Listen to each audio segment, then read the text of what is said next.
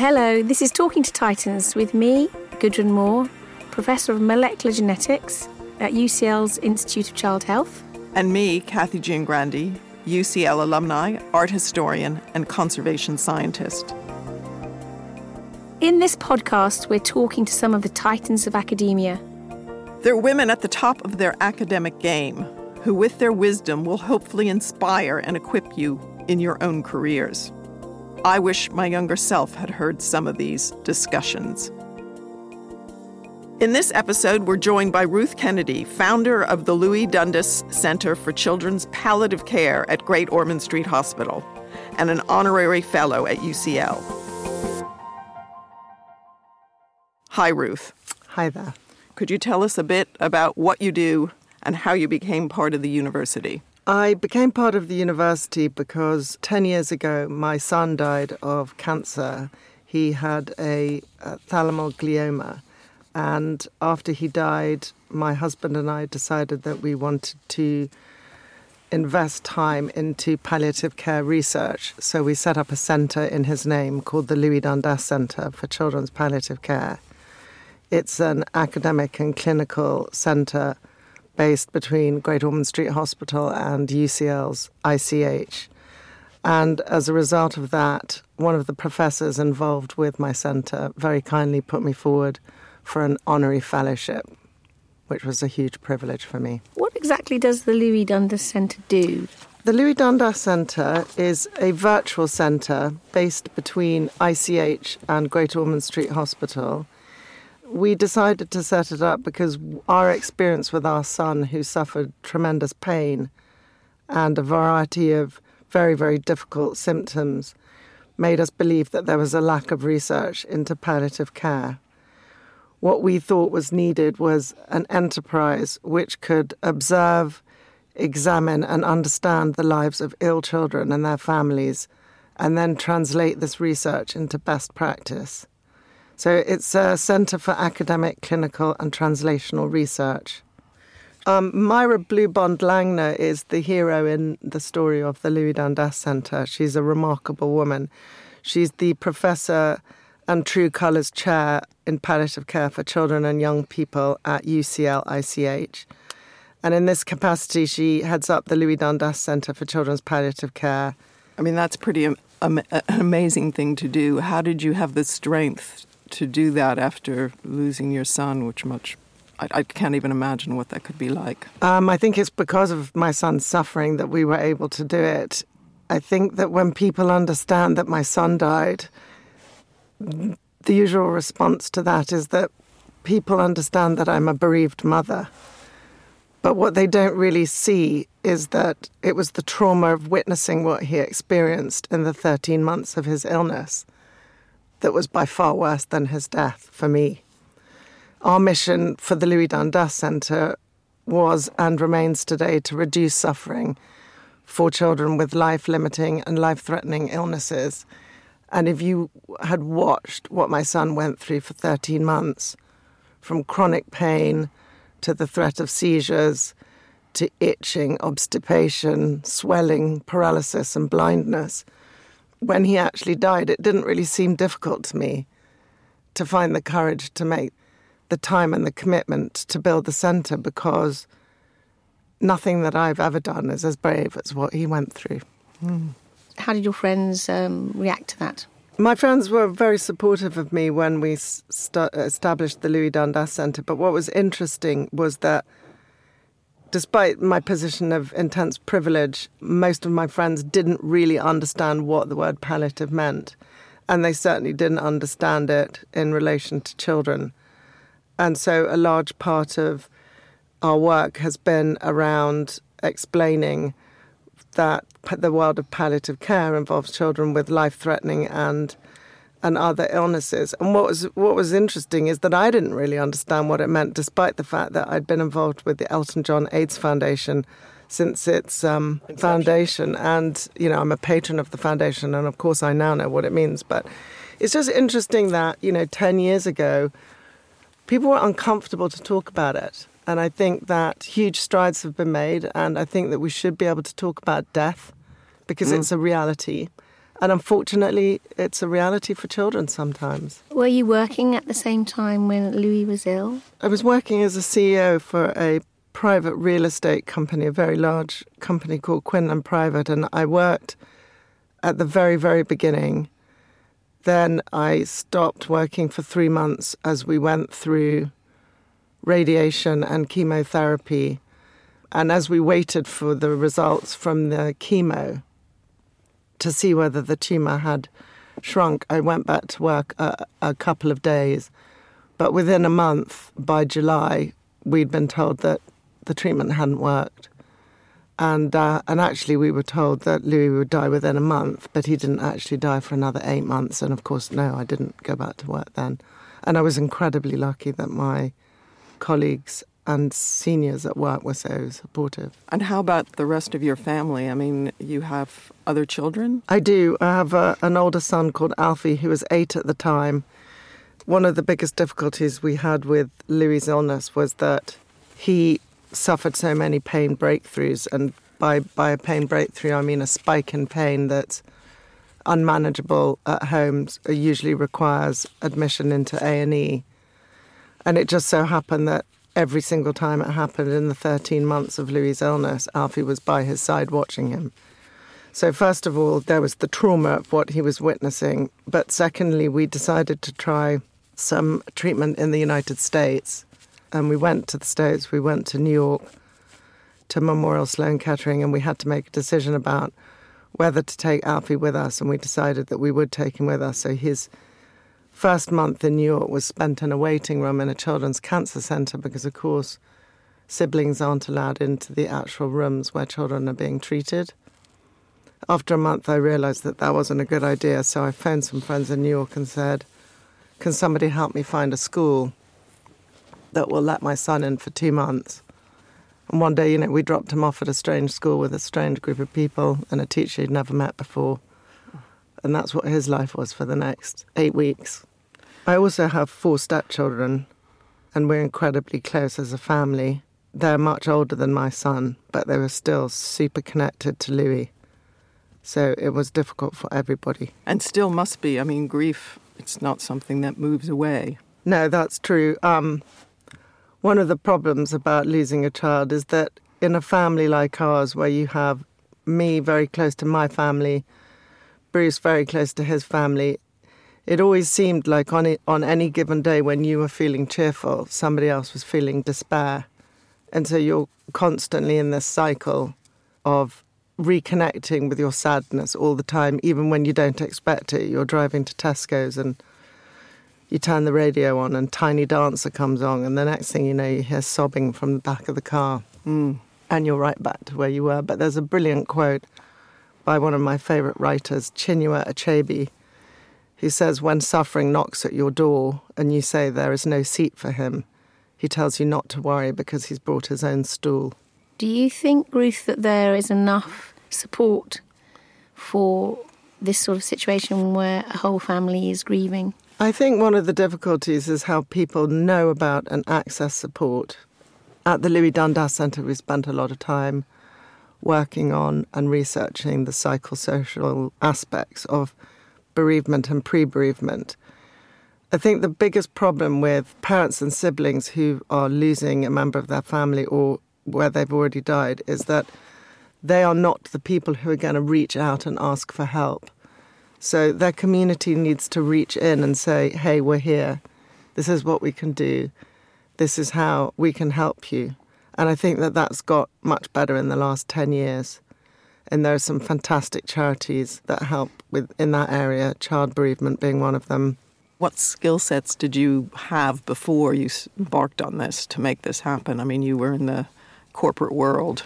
I read law at university and I started life as an investment banker in the city in 1987, three weeks before Black Monday. It was really weird because there was a storm the night before Black Monday, and for about four hours, I thought the two things were connected as the stock market crashed and everybody around me was screaming. Yeah. It shows how much I knew about what I was doing when I went into investment banking. But I realized after about 48 hours that investment banking wasn't for me. But I waited for three years before I left, and it gave me a phenomenal training And after I left, I went to work with um, a furniture designer called David Linley, who remains to this day one of my best friends. And together we built a business where we sold furniture and interior design.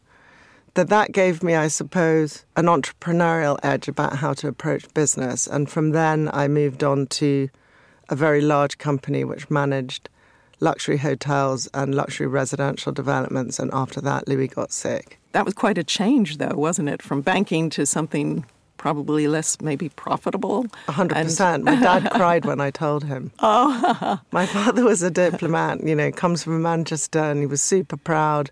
All four of his children had gone to university and they were all professionals.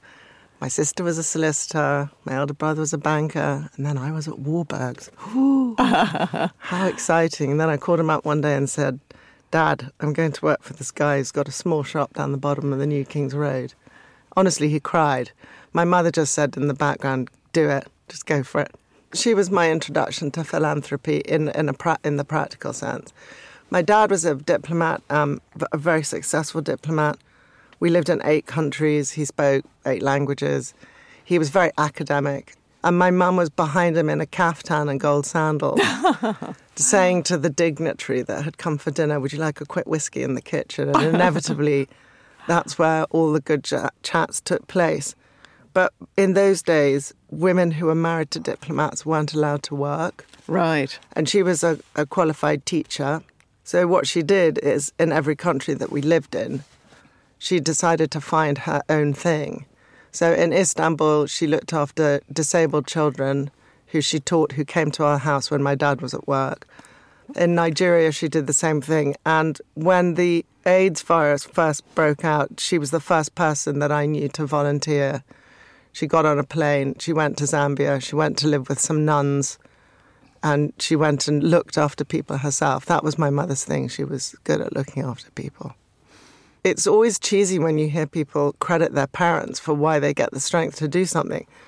But they always taught me to, that I could do anything that I wanted to do.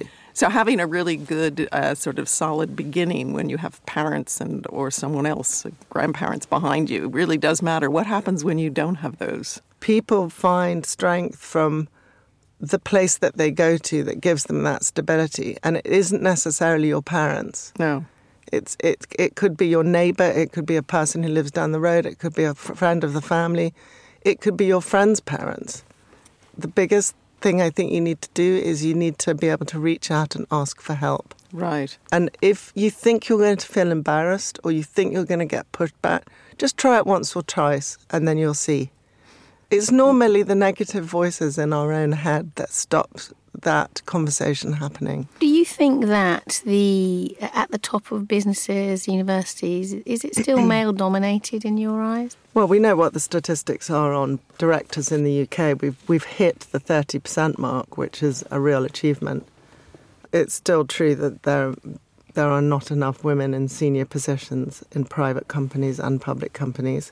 What advice would you give to a, a young woman thinking about moving up to the top? The advice that I give people about how to make the best career choices for themselves it's called the hedgehog principle.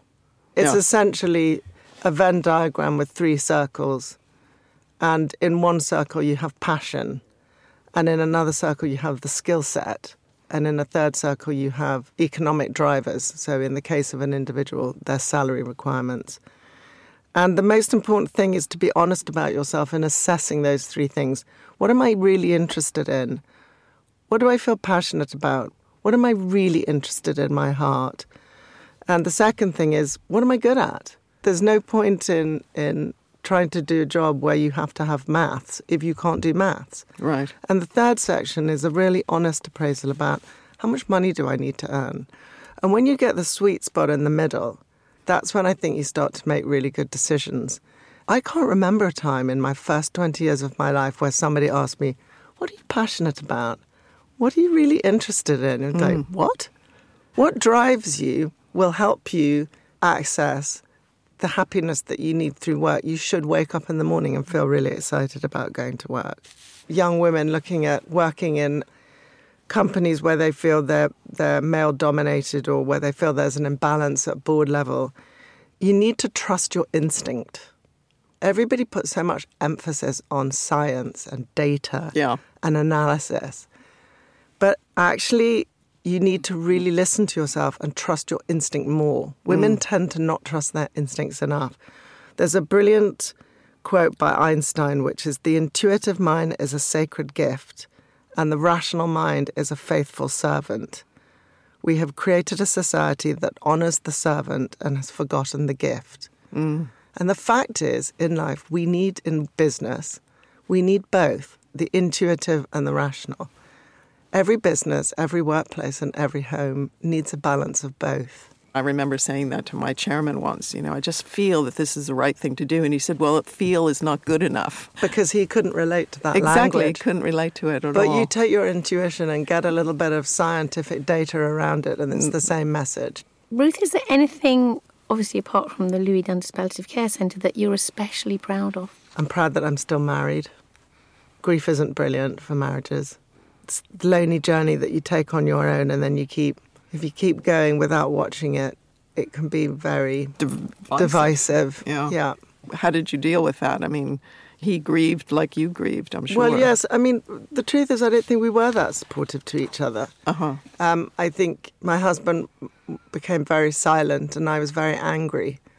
Um, and those two things are perfectly normal aspects of, of bereavement. But he's an extremely funny man. He's also very handsome. So when he was most annoying me, sometimes his humour and handsomeness could pierce through the darkest times. And I promise you, if he hadn't been funny, we would never have made it. But um, I think it's something that people just have to realize you have to wait and not try to always make it better. Sometimes you just have to wait and let a little bit of time pass and get professional help. For me personally, I found it easier to speak to a professional than I did to my best friends. I'm very, cl- you know, I have a very close family. I'm super close to my brothers and sisters. But sometimes you need to speak to somebody who's a professional for them to really be able to help you navigate through the darkness. Yeah. Maybe we need to get better at reaching out a bit more and uh, stop being quite so proud Exactly. and pretending we're okay when when we're not. I think that's true. And, and I think also people make assumptions about how people are going to feel um, when somebody's bereaved. I remember somebody saying to me about a year after Louis died, Look, I've, I've got four children, and it must be very difficult for you to be around us because they were friends of Louis. And, you know, if it's too difficult for you, then you must let me know. And I looked and I thought, Is she mad? Yeah. I don't want her children. and, but joking apart, it was like that wasn't the thing. And sometimes we make assumptions about how people feel, and we're operating on the wrong assumption. And, and we've actually we found that in the research at the Louis Dundas Centre about when people have suffered from brain tumours. Their definition of quality of life was completely different to the clinician's definition of quality of life. Mm. And so relief in the same way as people might be thinking quality of life for this child means being absent of pain and absent of symptoms, but actually to the child it means can I see my peer group? Do I get to go back to school? Mm. Can people start behaving normally around me? So it is with bereaved people. People are making assumptions that this is how they feel or this is how they feel, but actually they don't know, and that's why everybody needs to talk. And it's very difficult with young children because they don't have the language No. to articulate their deepest feelings. And one of the biggest surprises to me at the Louis Dundas Centre, which was about the barriers to research through ethics, because in a in a pediatric situation, a lot of questions aren't being asked mm. of mums and dads before their children die and after their children have died, and to the children for ethical reasons. Oh my gosh. But actually, Wow. I know as a mother whose child was dying, I would totally have been willing to be involved with research during his illness. But actually, these ethical barriers stop us from talking to one another. And that's one of the things we're really trying to change. And you have changed. I mean, there's been great progress. Thank you. And you should be very proud of that, Ruth. Thank you very much. You're so very welcome. It's been Great to have you. really great. Really great to have you. It's my privilege. Well, that was an inspiring conversation we had with Ruth, thinking about how people can uh, cope with such life changing moments. Yeah. She just seems to have taken that tragedy and that grief and then put it to use in a, such a positive way. I was so impressed.